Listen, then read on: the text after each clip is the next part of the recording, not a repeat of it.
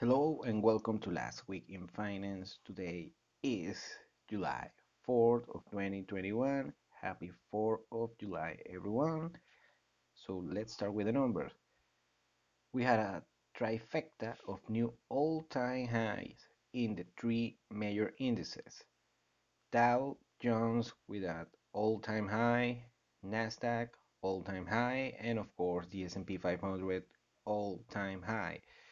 The S&P went up this week 1.67% for the week, of course, on time high at 4,352 points. The DXY, the US dollar index, actually flat for the week, slightly up, 43 basis points up. Right now, the DXY is at 92.21. Gold stagnated, slightly up, barely 33 basis points. Right now, the ounce of gold close to the 1800. Right now, it's at 1,787 dollars. Silver moved, uh, slightly big move, 1.5%. Right now, the ounce of silver is at 26 dollars and 60 cents. Copper flat, flat for the week. Right now, the pound of copper is at four dollars and twenty-eight cents. Crude oil with a big move for the week, almost two percent. It's over seventy-five dollars per barrel of crude oil. Uh, a lot of lot of movement lately of the WTI, the West Texas Intermediate Crude Oil, and it's barely, it's basically in autopilot to reaching the $80 threshold for crude oil barrel, and it's very likely that we will see uh, a $100 barrel of crude oil in the next, let's say, a few months, could be the next year. So we'll see. And of course, we had a lot of movement on the 10 year Treasury bond. Went down more than 9% for the week. Of course, that means that the bond is getting stronger. Right now, the yield of the 10 year Treasury bond is at 1.437%. Is getting stronger. Of course, the market is getting stronger. Basically, the market doesn't care if the if the, if the bond, the yield of the 10 year treasury bond moves a little bit. Remember last year it was below 1% or slightly up of 1% of the yield and they don't care. They're just rolling with it and market keeps all-time high, all-time high, all-time high. Although, well, more on that later, but it's not the same movement this big parabolic movement that we should be seeing on on the on the market in general. More on that later. And with Bitcoin, we had a movement of 6.5%. That's that's a slow week for Bitcoin. Right now, Bitcoin price is over 34 34,000 per Bitcoin right now. And Ether with a huge move, almost 20% for the week. Right now, Ether it's at $2,231 and major cryptocurrencies making movements. Dogecoin, which I don't know, I can say with a straight face is a major cryptocurrency, but according to their market cap, it is. Also with a big move as well. Now with the news, jobless claim report this week was a 364,000 new jobless claims report is lower than the 390,000 that was expected according to Dow Dow Jones and of course we had the non-farm non-farm jobs report for last month and it was at very uh, shy of a million new new jobs created in the economy. We're talking about 850,000 new jobs created in the economy in the past month. Uh, actually, is 150,000 over the estimation of 700 new new jobs that will be created from the economy. Although the unemployment rate dropped a little bit, uh, 30 basis points. It was a 5.6. The U3 unemployment rate right now is at 5.9. Remember, they discount a lot of people who are discouraged, who are looking for a job, maybe people who retire, and so on. Although the U6 unemployment rate, remember, the U6 is the real unemployment rate, it's below the 10% that we had since the beginning of the pandemic.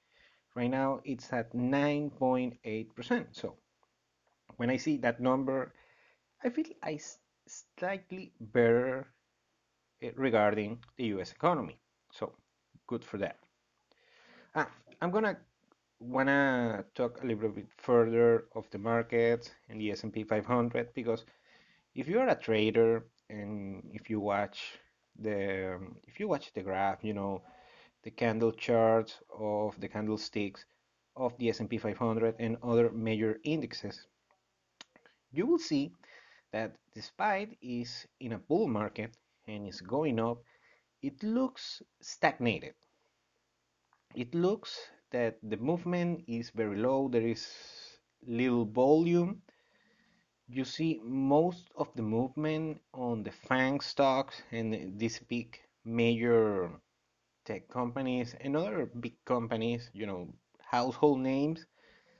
But in the rest of the market, I'm talking small cap, mid cap, and another another industries and other another sectors of the economy, and the stocks are in a mud. I was listening a few days ago, you know, MacroVoices. I listened that podcast, very good podcast by the way, with Erik Townsend and Patrick Ceresna. I I love Patrick Ceresna's content. He's a trader, he's a heck of a trader.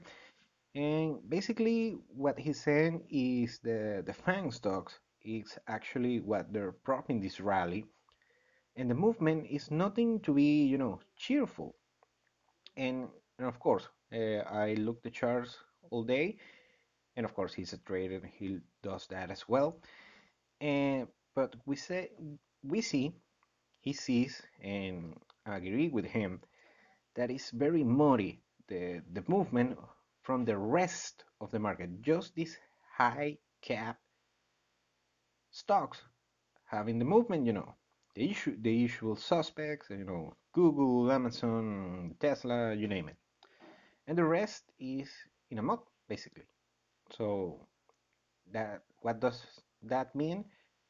Maybe there is sector rotations through other maybe to other parts of the economy. It could be commodities or emerging markets or maybe crypto.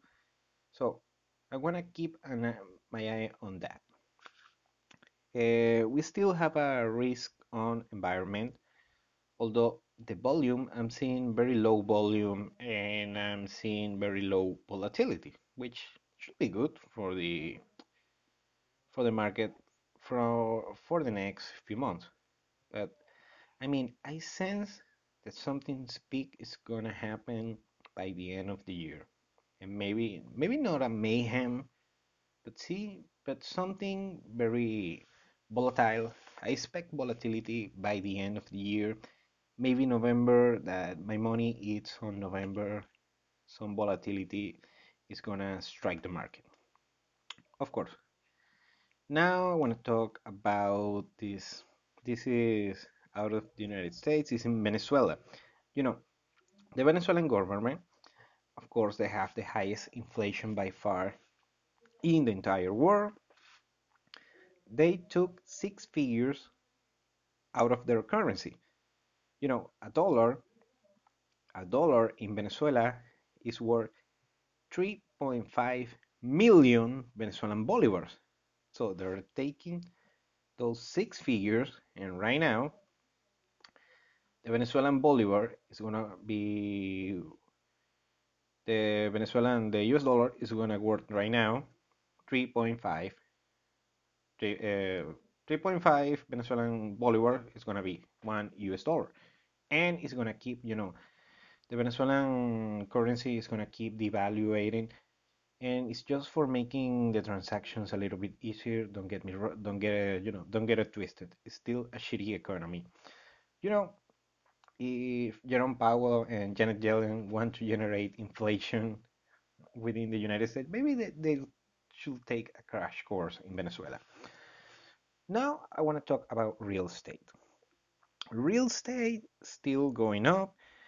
The Case-Shiller index did a almost 15% movement year of year, counting starting, you know, last year la, by this date last year and this year make a 50 15% movement. It's the biggest movement that we've seen in the US housing market according to the Case-Shiller index since the last 30 years 1987 now what we're seeing is that uh, median home price is an average in the United States this is data from May. The, the average the average home price in the United States is uh, 350,000 US dollars. This is an average. Overall, the market, the US housing market, uh, has been going up over 20% year over year, of course, since the starting of the uh, pandemic. There is markets that are close to 100% year over year small markets in Florida, small markets in in Nevada, in Texas. Texas not so much, but still a big movement. People are outbidding the listing price by tens of thousands of dollars, in some cases hundreds of thousands of dollars. And what is happening? Of course, according to Redfin, the demand for a second home in the within the American families, of course, has going up 178% since this date last year, you know, the beginning of the pandemic. So that that's staggering. Although the most concerning thing in order to make the housing market affordable for millennials and for middle class is institutional investing in real estate. Why is that? Because these big institutional firms then looking for yield, looking for money to park their money. And in real estate, you have a quote unquote stable asset that pays dividends, aka the rental income, and they're outbidding the normal people that want to buy a single family home or maybe a duplex or maybe a, a, a condo, you name it, and they're pricing out the average people that are working within the United States. There is a 4 million home shortage nationwide in the United States. So that is telling you something. Of course, we're talking about the mortgage-backed securities by, by the Fed that is propping up the real estate rally. Now, is this a bubble? I don't know because there's a lot of money involved and real estate uh, behaves differently than financial assets assets sorry. So you can see a let's say a 30 40% crash in the S&P within a month. We're not going to see that on real estate. Still is concerning most for the average people that are pricing out. Maybe we'll see a correction on the real estate market in the next maybe say year or two but still concerning. And of course always wish sunshines and rainbows to the American people, but I don't see that being the case for the average buyer of a home, of potential aspiring buyer. Many, maybe the, the young millennials and the Gen Zers gonna have to live with their parents for many years, or maybe retired boomers are going to maybe receive at their homes their their sons, their daughters, and maybe their grandsons and that is what I'm seeing for the United States market. That's actually is going to happen. That is the, the, the trend in the rest of the world for the past few decades. So I'm going to leave you with, with that. Uh, I hope you enjoy your 4th of July weekend, and we will see each other next week. Bye bye and take care.